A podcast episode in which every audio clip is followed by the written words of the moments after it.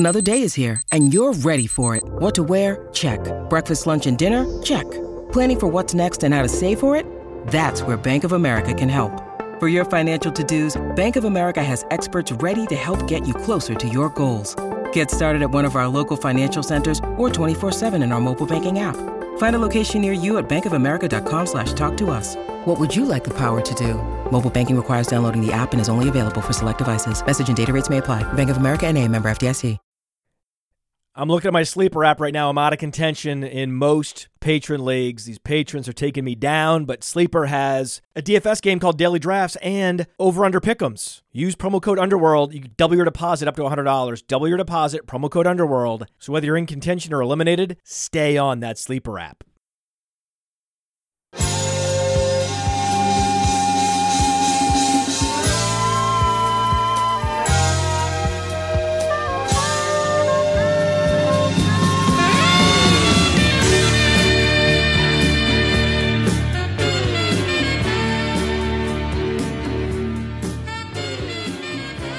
The Juice, Ahan, Shervon, you guys ready to do some sports betting tonight? You guys excited?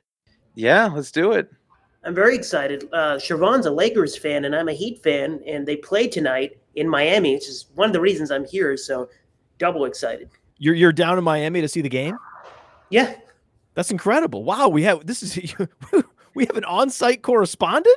Boots on the ground. Wow, this was great! I didn't know I'd be such a treat. Look at you. It's too bad we can't get you with some sort of a Miami backdrop, some palm trees, something. Anyway, it is on that side, but I don't want to turn this table. What is the deal with the Lakers? I know that LeBron played last night. He doesn't usually play in back-to-backs, but this is the Heat. What are you expecting? Any LeBron tonight? If no LeBron, how are you attacking this game? If LeBron does play, how do you attack it? I think you attack it with the Heat regardless of who plays. The team is flawed as a fan. The Lakers are flawed. Yes, Lakers are flawed to all ends. Why are they flawed? Explain why the Lakers are so flawed. Because they don't have any wings or like really any depth at all outside of all guards. And in today's NBA, that's like the exact opposite of how you want to build a team. I mean, once Anthony Davis has been out, like I said this last week, I noted how since their surge in middle November, when Anthony Davis is on the floor, they have the best defense in the NBA. But whenever he's off the floor, it was the 28th best defense in the NBA. There are only 30 teams. So that's very not good. And I checked today, and they made the plunge to be the worst defense in the NBA when Anthony Davis is not on the floor. So literally one guy, best whenever he's on the floor, worst whenever he's not on the floor, and he's not playing today. Now, that's not some like schedule quirk. That's actually Anthony Davis is the reason. He's the reason. Oh wow. Okay. Yeah, the Lakers are on the outside looking in of the playoff picture. They're one of the worst teams in the West. They're third worst. Only San Antonio and Houston are worse. Who are actively trying to lose. On the other side, you have the Heat, with they're clinging, right? They're 17-17, clinging to a playoff slot. I know it's very early. But they're treading water. But they were great, right? They were great. Is their record just underperformance? Is it just the chance of how the schedule shook out, or are they that much worse than previous years? Well, it's two things. Number one, in the NBA, if you are a very good team, you do nothing in the offseason to address not winning a championship, teams are going to adjust. And that's what happened this season with the Heat. They let PJ Tucker walk, which was actually fine because Caleb Martin has been better than PJ Tucker this year, starting at power forward. But they didn't address their depth at all. And when you are the Heat that love to play a very intense style of basketball, you will have injuries every single night. And if you've been following Underdog NBA on Twitter, they have hated the Miami Heat because they've listed pretty much every player on the injury report every single game. So it's a combination of injuries, which we're dealing with again today because I think Jimmy Butler won't play. Siobhan thinks LeBron won't play. I think Jimmy Butler won't play. Bam is questionable. I think he plays. But either way, I'm probably not touching the spread on this game, especially because I'm going to have way too much action on some player props, which is probably where the value is. So the total is 228 points. Everything you're saying suggests that this game's going to go under, with the exception of Anthony Davis being out. That should make for more points from both teams. But if all the playmakers are also out, right, the best playmakers also out, don't you look at the under there? I'd personally look at the under just because when Bam Adebayo plays, which I think is the case today, the Heat defense gets significantly better, kind of what Siobhan was saying with Anthony Davis. The Heat defense are one of the best teams in the NBA when Bam Adebayo is on the floor. Elite when both Jimmy and Bam play, but really good when Bam plays. And literally a JV defense allowing threes all over the place when Bam doesn't play. But the offense only slightly improves with Bam on the floor. So whenever Bam plays, I'm always looking for some Heat unders. But combine that with the Lakers being on a back-to-back, possibly shooting 20% from three. Siobhan witnessed this, right? I would probably lean the under myself. And the Lakers are 2-5 against the spread, even when LeBron plays. Without Anthony Davis. Yeah, without Anthony Davis. I agree with Ahan. I think this could be an ugly, like, low-scoring, like maybe a 110-98 kind of game, something like that. Well, he's there, so hopefully it's going to be at least an exciting game. Hopefully it's close throughout. Hopefully. I wouldn't count on it with this Laker team. So just the under, that's really the only thing we're focused on. The under, and then maybe the Heat against the spread. I could see some Bam props tonight because the Lakers don't have like any size at all outside of Thomas Bryant, who's just a funnel for points, and Wenyen Gabriel, who's just, he's pretty much Bam, but like if you shrunk Bam like skinny wise, that's Wenyen Gabriel. So like a boom, like not quite Bam, like not Bam, but like boom, like a little boom. Yeah, a boom, not a Bam, but a boom game. He's like a little boom. He's like a little boom, like a harumph. Exactly. Right? Not a Bam. Like he's way smaller than that. Like bang. I don't know. Anyway. All right. So we're looking at under on the total, Heat against the spread if you have to, but we're generally staying away from that. And Bam props. Nailed it. I like it. I think generally though, the Bam total points scored over sounds like a good bet. I like that. But it's interesting. In all of the pre-show discussion, you guys were not really into this game. This was not the game the game that you all really like to play. This particular slate tonight was, Suns Wizards. Both of you guys have takes on Suns Wizards, and you both want action on Suns Wizards. Why is that? I like the under because the two best players in this game are not going to play. At least I don't think so. We just got news before the show. Devin Booker is going to be out for 4 weeks with a groin strain. Bradley Beal just tweaked his hamstring last night. Both of these teams played last night, so both are on the second end of a back-to-back, which typically tired legs makes it a little harder to shoot. And when Devin Booker is not on the floor, the Suns cannot really score. Their offense, whenever he's on the floor, is really good. 120 points per 100 possessions is great. That's one of the best in the NBA. But whenever he's not on the floor, it drops down to 109, which is... Hasn't it already adjusted, though? I mean, the total's only 220.5. I mean, that's 8 points less than any other total on the slate. Yeah, but the offensive rating, whenever Booker's not on the floor, it goes down to like 109. And then when Bradley Beal isn't on the floor, their offensive rating is like 106, 107. That's per 100 possessions, which is about how many possessions are in an NBA game. So you add 109 with 106, that's about 215, which would be under 220. Wow. So. It feels like the line has already moved significantly to adjust for all of these missing pieces. But you're saying, no, the smart money is actually just to continue to pound the under. They can't move this thing down far enough. I think if it gets to like maybe like 210. Whoa! Oh, it would be down to 210? I mean, probably not, but there's been a few. Yeah, there's been a few. Last night, Mavs Knicks, the total was 211. So there's still a ways to go. There's still a way. This line could come down even more. But when you look at the game with the highest total, it's Nuggets-Kings. Nuggets-Kings, 235.5. Whoa. Whoa. Both those teams played each other last night, too. It didn't reach 235, I'll tell you that. Isn't that a way to go, just to take the under on like the highest total on the slate? Isn't that just a tactic? A lot of the line making takes into account that the squares are going to take overs on the lowest number and the under on the highest number. This is what I do. I set you up, right? I set you up like I'm the square, right? I'm thinking like a square. I'm throwing it out there. But no, I loved what Shervon said. I said, yeah, hey, the squares are going to want to take the over on the lowest total game by far at 220.5. No, the sharps are saying, no, we're going to pound the under there.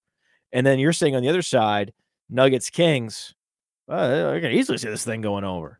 Yeah, and my play for that game is actually Kings money line because last night, I saw this. I saw the entirety of this game. I got back in my hotel room, and I saw the Kings double Jokic every time he touched the ball in the first half. He took two shots the entire first half, scored 2 points, and then the second half, they said, no, we're going to switch it up. We're going to give you different looks. We're not going to do that. And then Jokic starts taking over, and then the Nuggets come back and win that game. The Kings got or the Nuggets got 12 steals last night. That is the most by far they've gotten in almost 2 months. The Kings shot the worst they have from three all season at home for a team that is that crisp offensively and creates open looks. It's not going to happen again today. But how is it possible? Why are they playing each other twice in a row? The NBA has done this over the last couple of years to reduce travel. Mm-hmm. It started because of COVID, but now they're just sticking with it. Just play each other twice in 2 days in the same building. Yeah, it's sort of like a mini baseball series to make sure teams aren't traveling as much. Why the hell not? They should do that even more. This is a great idea. Just get it out of the way, especially if you have to go across the country. Let's just play and we're done. 2 games, we're done. You can come to our place for 2 games. They should be back-to-backs against the same team. Should be the consistency of the schedule would be these back-to-backs on a regular basis. My other position is that they should only be playing 60 games. We have plenty of games where every slate can still have a bunch of games, but if you reduce the total number of games to 60, then these guys don't have to take days off. They don't have to take games off, and you have no back-to-back games. They can always have, and then you can actually play at Sacramento on a Sunday and then on a Tuesday, right? You can get settled in, you can get comfortable, and you're not on planes all the time, soaking up all that radiation up there, and it slows the injury healing process down. It's bad for your body on a lot of different levels. Oxygenating the blood lowers the oxygen in the blood. It's just terrible. Dehydrates you. Get these guys to travel less, in planes less, playing less. Their bodies will be better, more finely tuned to give you even better basketball. That's my take. So I just want to make sure everyone knows I'm not advocating for back-to-backs. That's the last thing we need. Cliché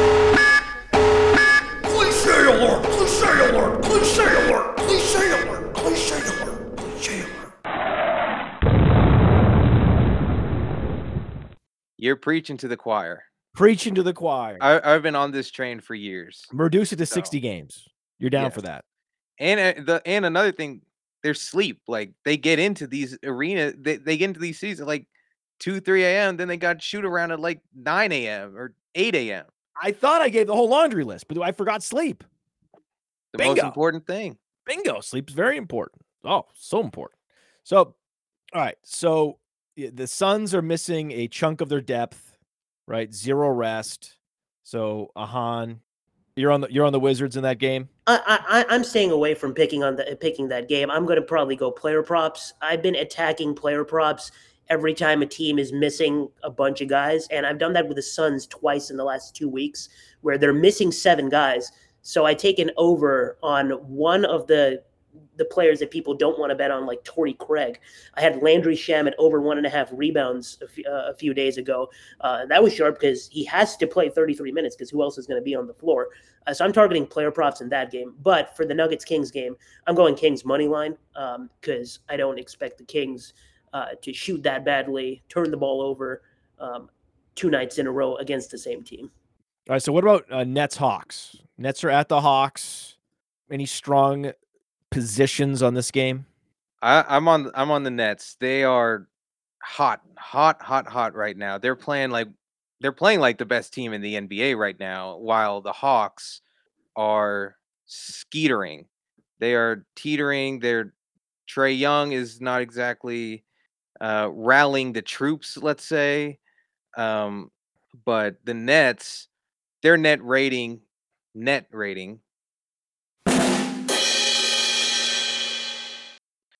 is +8 per 100 possessions, which is, since December 1st, the second highest in the NBA, only behind the Memphis Grizzlies. So that's good. But the Hawks, their net rating is -2.7 per 100 possessions since December 1st, which is 24th, which is not good. So Kevin Durant is 2 games in a row where plays against the Cavs, he played against the Bucks earlier in this win streak that they have, and he lit them up. The Hawks don't have nearly the same amount of defensive firepower as those two teams. Kyrie Irving is playing well. Ben Simmons is playing well.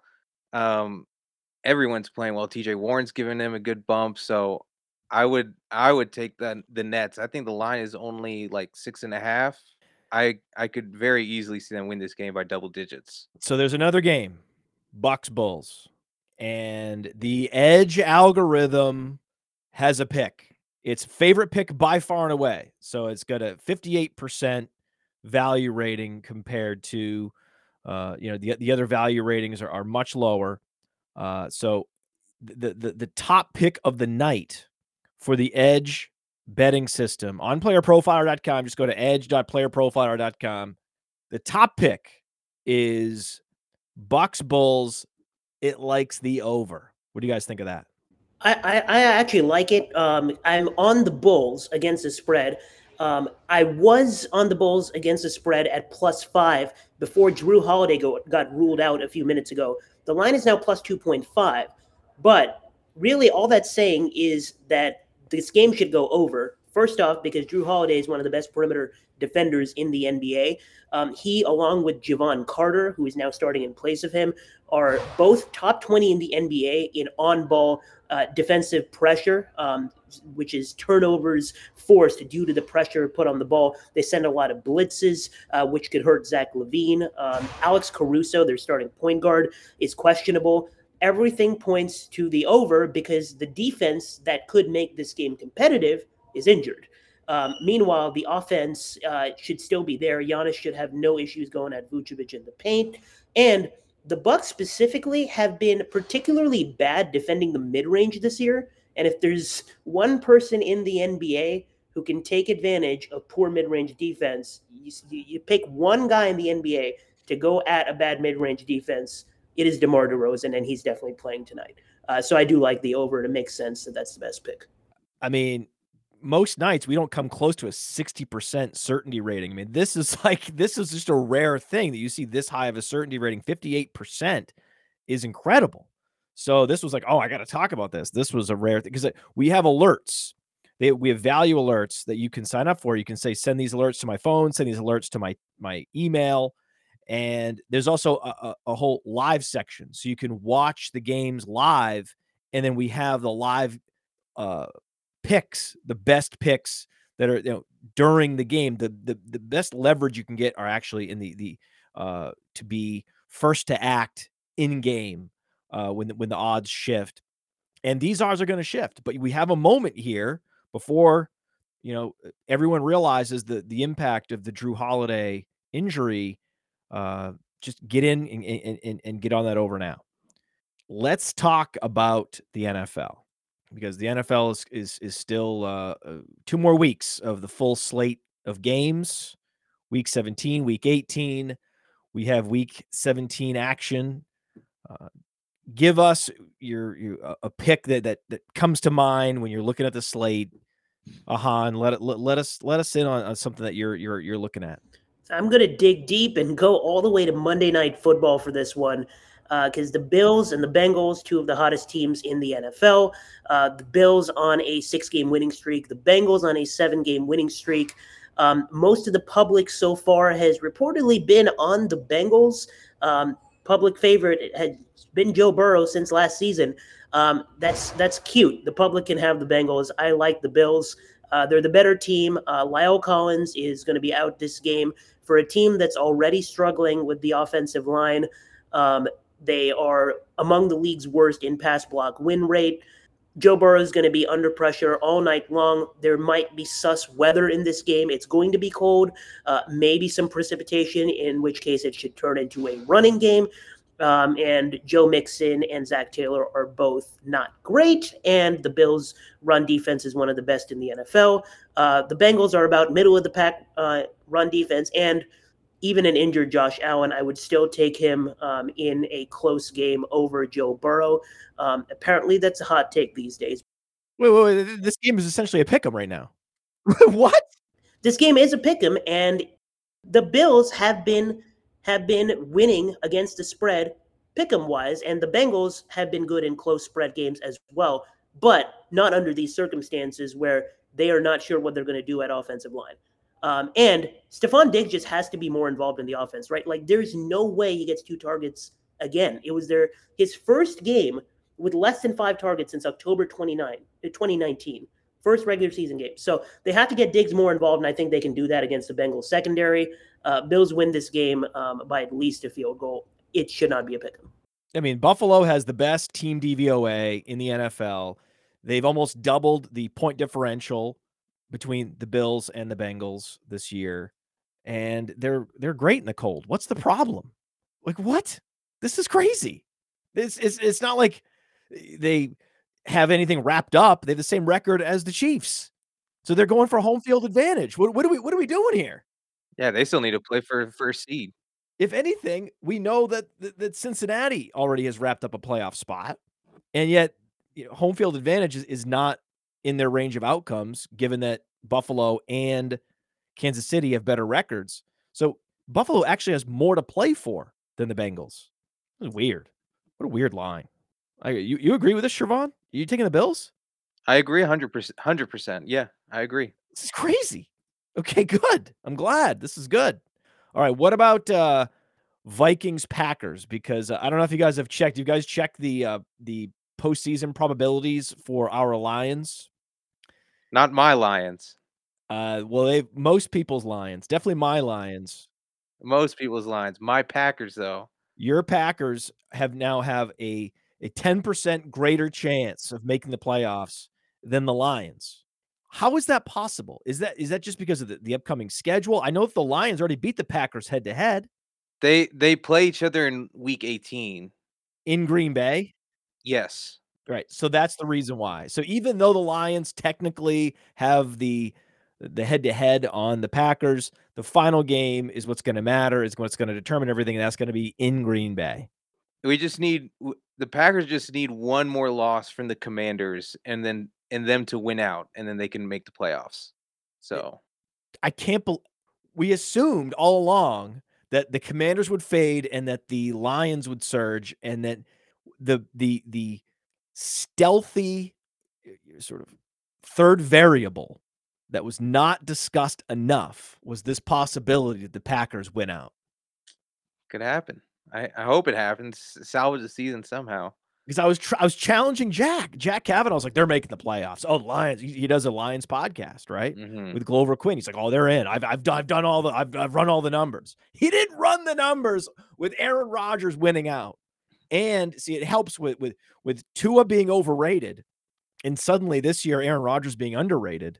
Right, that helped. Mm-hmm. So that kept the Packers flying under the radar.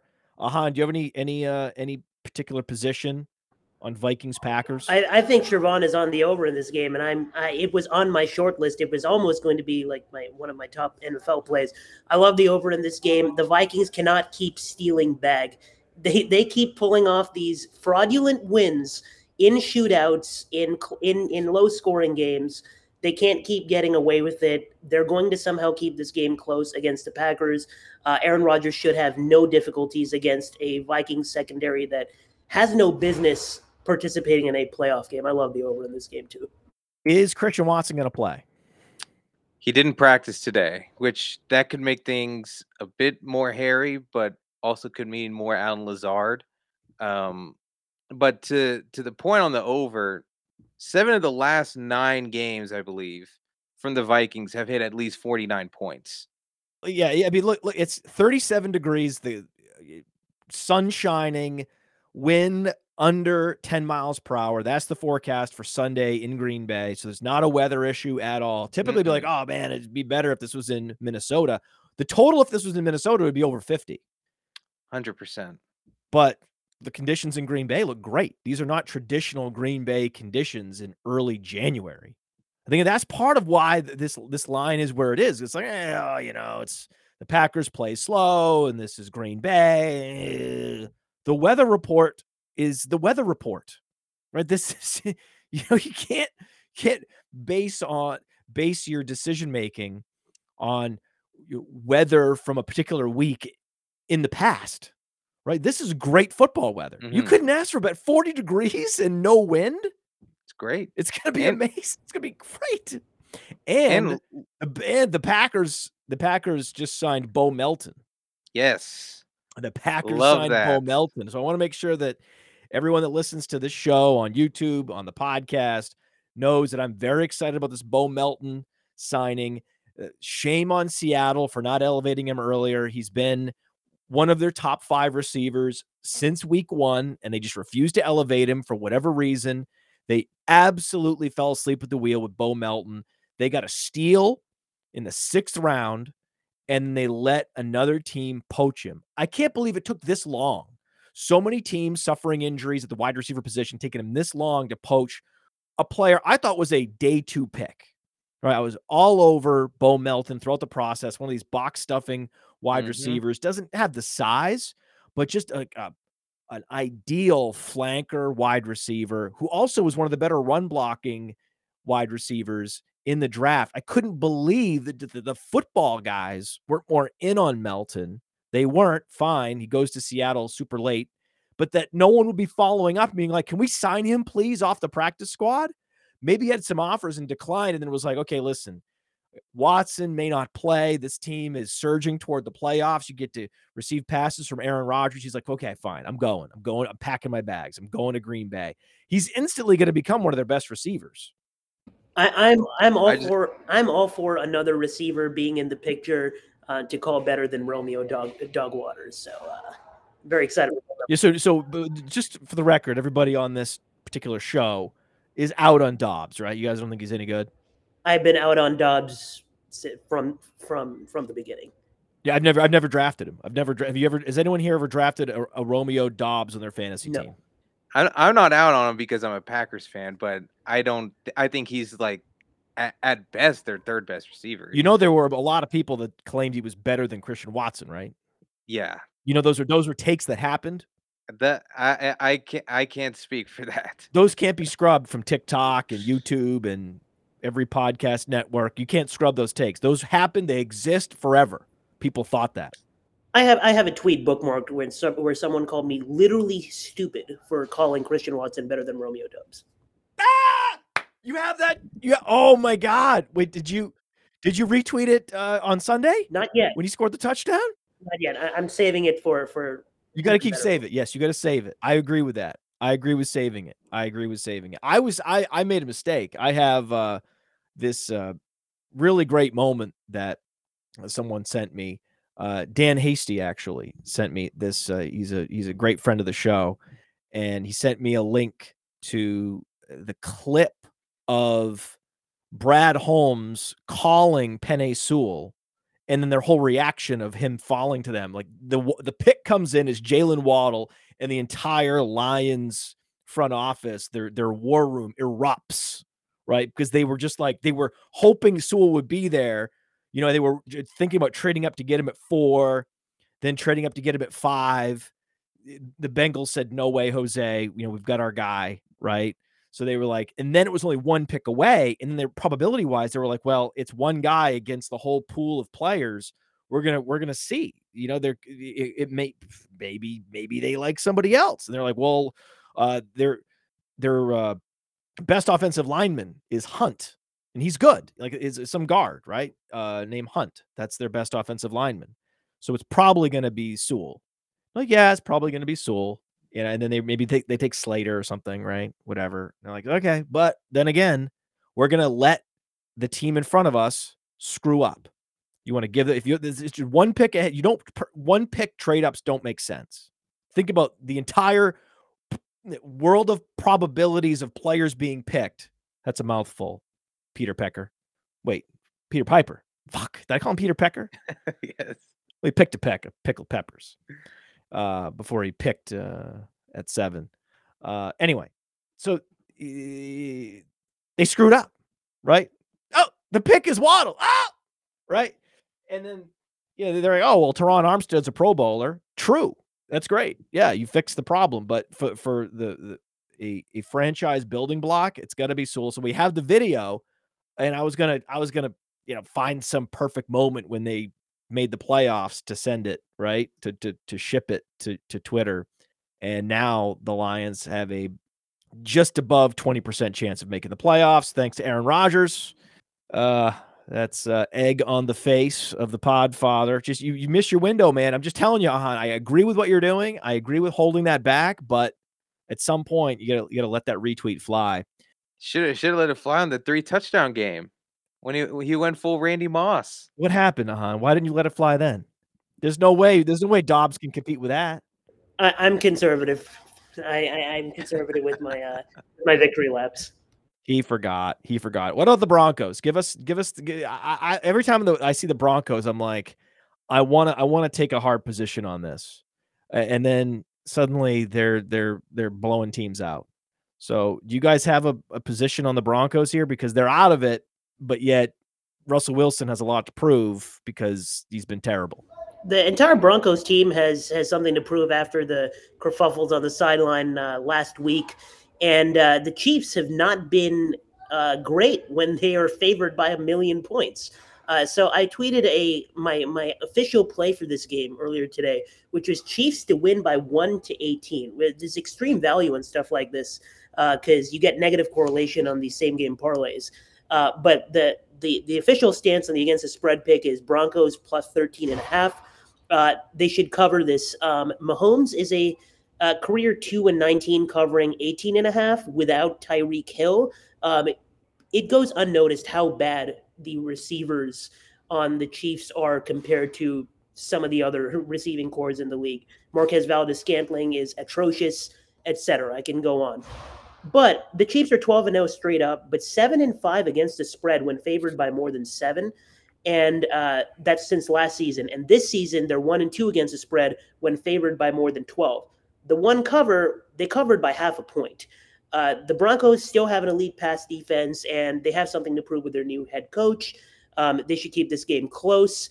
The total on this game is not extremely high, given that it is a Chiefs game. And Patrick Mahomes has been good, but the Chiefs defense has not.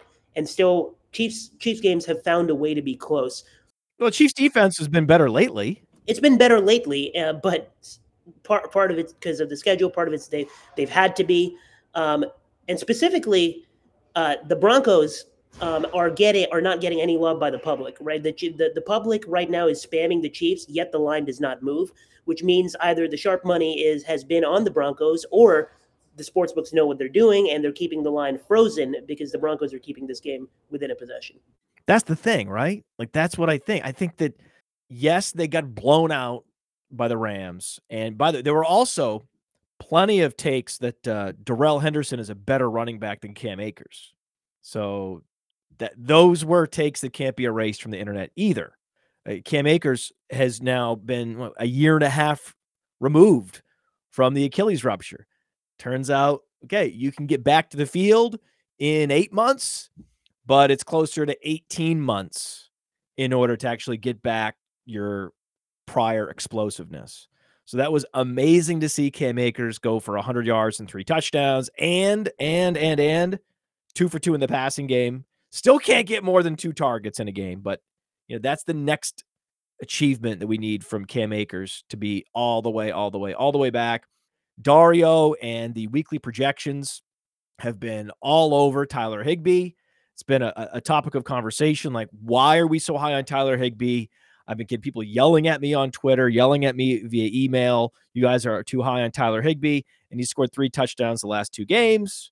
So that's cool.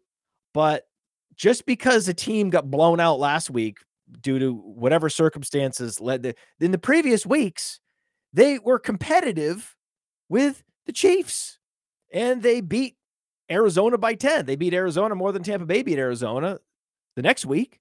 So It makes sense that this game would be closer than the spread indicates. 12.5 seems like a lot. I would go Broncos there against the spread. But also in that world, it's a low-scoring game. Like, it's a lower-scoring game where they stay within a possession, and it's 24-14, right? I was going. So 24-14, that's a 38-point total, and the Broncos still cover. I was going through some game logs from the Chiefs when they have been favored by a lot, and I saw a lot of scores exactly like that one where it's just been low scoring. It's been 24-14, 24-20. There's been a lot around that area. I know 24-20. I saw that one. 24-17. It's all been, and of course they faced Malik Willis, favored by 14 points a few weeks ago, and we saw what happened there. 20-17 in overtime. So yeah. So Harry Snowman on YouTube, one of our YouTube MVPs, he has takes. Love Harry Snowman. Love the takes, and he claims that Pete Carroll was a genius at hiding Russell Wilson's deficiencies and that Denver's figuring this out. And one of the ways is to run a lot of clock, is just run the ball, right? Don't let him cook. Letting him cook is a mistake. He can't cook. He actually is a terrible chef. It's doesn't use enough seasoning and so on. That's Harry Snowman's position. This is that they're going to, it'll be a lot of Latavius Murray. I like Latavius Murray in fantasy this week, and I like Latavius Murray props in this game. So the over prop on Latavius Murray yards is where I would look in this game. I think if you want to do bet the Chiefs, probably would be better to tease them than just pick against the spread. And there's a couple teams that you could use to tease them with too, like the Cowboys, big favorites against a Titans team that could be sitting all their players or most of their important players because this week doesn't really matter to them. The 49ers are playing against the Raiders, who just benched Derek Carr today. So you could probably 10-point tease with Chiefs with those two, and you could get some pretty good value for that. Talk about why you like tease so much. It's just more margin for error. Like, especially with good teams, like the NFL is the most unpredictable sport that we have, or one of them. Like, who could predict Jacoby Myers throwing it backwards 20 yards right to Chandler Jones to score a touchdown? Like, these random things just happen all the time. So, like, if we have data that suggested, like, the Chiefs, okay, maybe not as a 12.5-point favorite, but if you get them down to like 2.5, then yeah, I would much rather take my chances with that and 2 other teams covering a smaller line than just 12.5. I'll lay it. Okay, I need to talk about this because this doesn't happen very often. My gut instinct pick, my first pick when I looked at I swear, I swear to you, because I'm just not quite all in yet on the Jaguars. I want to be, but I want the full season to play out. Then we have the 17 games of data to look at and really analyze what Trevor Lawrence accomplished and who he is. I thought that game total looked high, right? I look at that game total. I was like, that looks high. It was 43. It's now moved to 43.5. And Edge is saying that by far and away, their top certainty pick is Jags Texans under. Loving Jags Texans under. I mean, the Texans defense is not like, they're not good against the run at all, but they're actually pretty decent against the pass, and pass defense DVOA, they rank, if I could find them, 18th, which is like, I mean, it's not great, but it's not like horrific either. It's fine. Listen, you're going to give up so many fewer points if you can wall off the pass at times. Like you can never stop NFL teams from throwing against you the whole game. But if you can pick your spots and shut off the pass and force people to run, create a run funnel defensive scheme, that's going to lead to so many fewer points against over the course of a season. It's the right approach. Whenever I see these teams like the Titans creating a pass funnel, you just slap your forehead and you're like, this must be a Vrabel. This must be a Matt Patricia. It's going to be some sort of a Belichick coaching tree, like, you know, creating a scheme to stop the 2001 Rams, right? That's what I'm thinking when I see that. I'm like, this doesn't make sense. And so actually Houston's doing a lot of things right, right? And they're winning some games. You're like, oh, Houston won? How did that happen? Right? Oh, Houston took the Cowboys to overtime? What? And the Chiefs? Yes. Back-to-back weeks. That's what I'm talking about. Mm-hmm. And so translation, they may lose. That's fine, but they're going to drag this game into the mud. That's what Vegas is saying, because it's like, oh, well, you know, I could see where the total comes from. Well, Jacksonville, you know, has a weaker defense, and I'm sure Davis Mills will put up points against Jacksonville. Not so fast. It's still the Houston offense, right? It's still an immovable object against a resistible force, right? What are you going to do? And doing some line reading, most of the action so far, over 70% of the action has been on the over, and yet the line has moved down half a point. Just putting that out there. This is what I'm talking about. The edge, man. I don't bet that much, but these are the situations where I'm like, all right, the certainty quotient, the certainty factor is much higher on this particular game than any other on the slate. This particular line in this particular game. We saw the same thing in the NBA. There's one game where it's like, okay, this is the line on the game. Okay. You just take those, right? And then you just, you know, watch for live alerts throughout the night. That's it. What about Panthers at Bucks? Because we have a team in the Panthers that is playing better than expected, better than advertised. Their head coach looks like he's earned a permanent job. And then the Bucks, on the other hand, are in a tailspin. The line currently, last I saw, was Panthers +3, and I love that line personally. Tampa's only covered 3 points 4 times this year, and 2 of those came in the first 2 weeks of the season whenever, like, they were healthy. Their offensive line just literally won't allow them to be able to move the ball downfield. Tom Brady and Mike Evans, I don't know why you would be watching that game. Unfortunately, I was sweating out a fantasy semifinal. He and Mike Evans just couldn't get anything going down the field because Brady just doesn't have the time to get the ball down the field. No, and it's not like the Cardinals are some world beater out there. Their roster is flawed, similarly to the Lakers for the NFL. Right. I mean, they were beaten handily by the Broncos. Exactly. Right. This is what we need to know. And yet the Bucks couldn't move the ball against them. Meanwhile, whoa, hold on. You know what Edge likes in this game? Can you guess what bet Edge likes in this game? The old Edge computer system. What is the supercomputer like in this game? Under. That's my guess. It likes the under. Sounds right. Edge is on the under.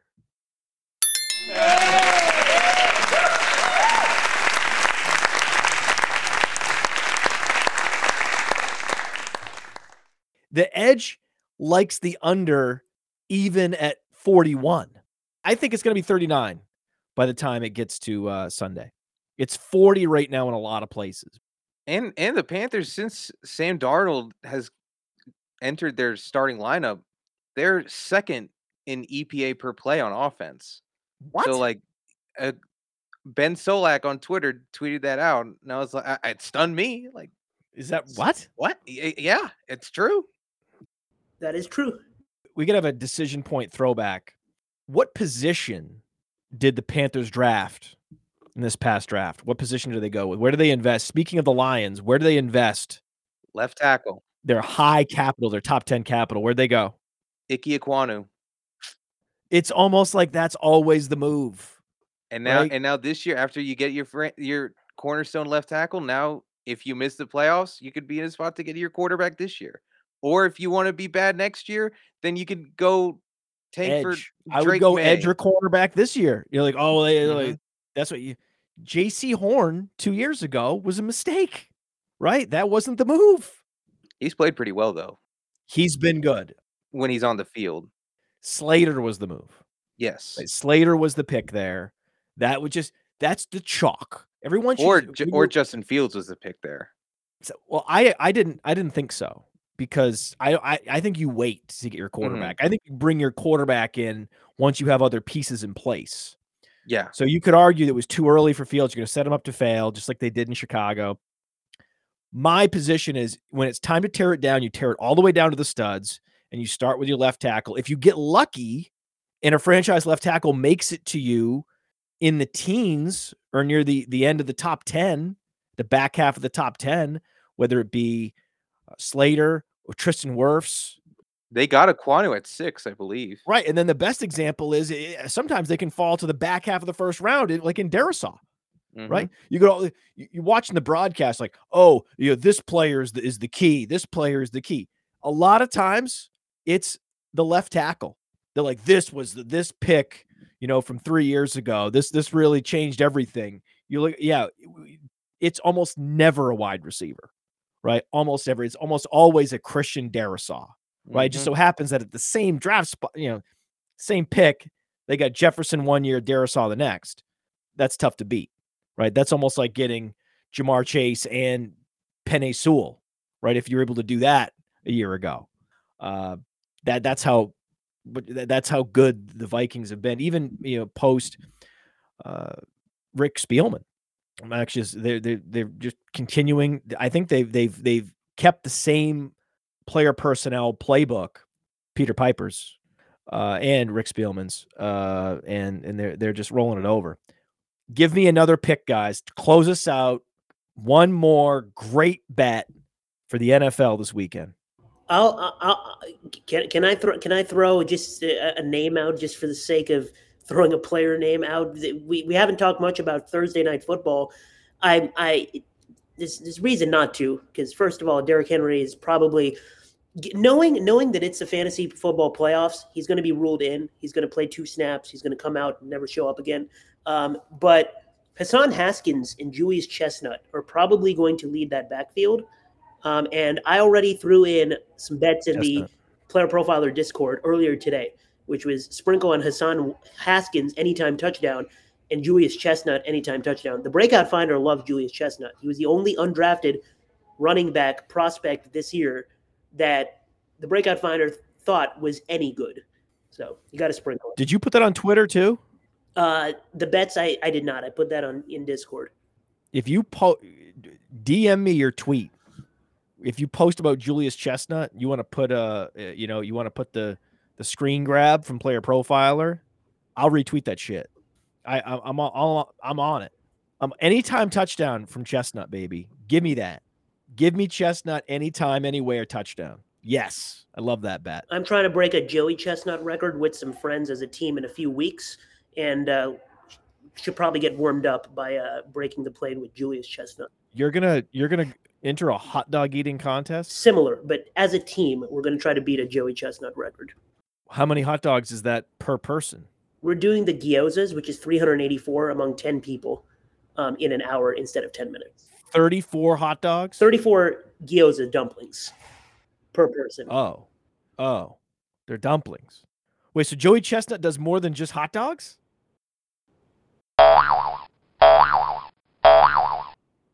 Yeah, he broke the dumpling record too.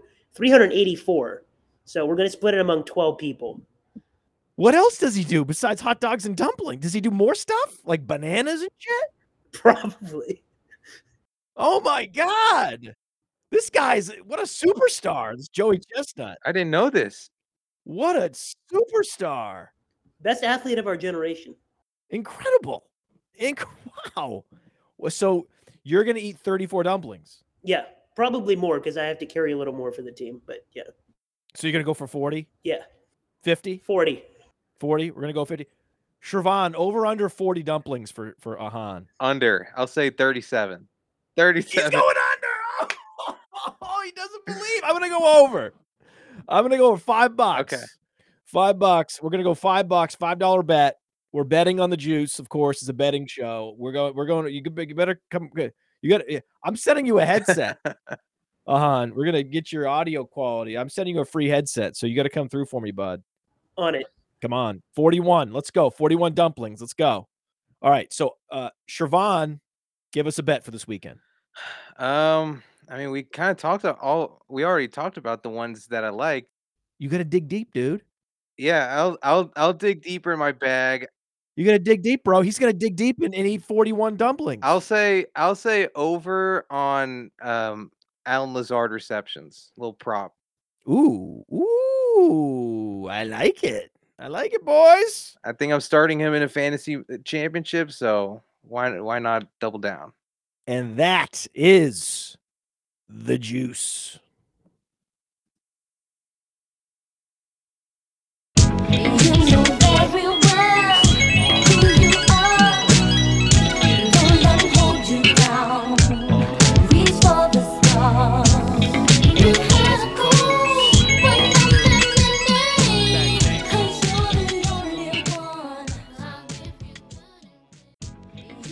We're live, boys. The juice. He's like a little boom. Like a harumph. You're preaching to the choir. I've been on this train for years. Wait, so Joey Chestnut does more than just hot dogs? What else does he do besides hot dogs and dumplings? Does he do more stuff like bananas and shit? You're going to dig deep, bro. He's going to dig deep and eat 41 dumplings. The Nets, their net rating. Their net rating.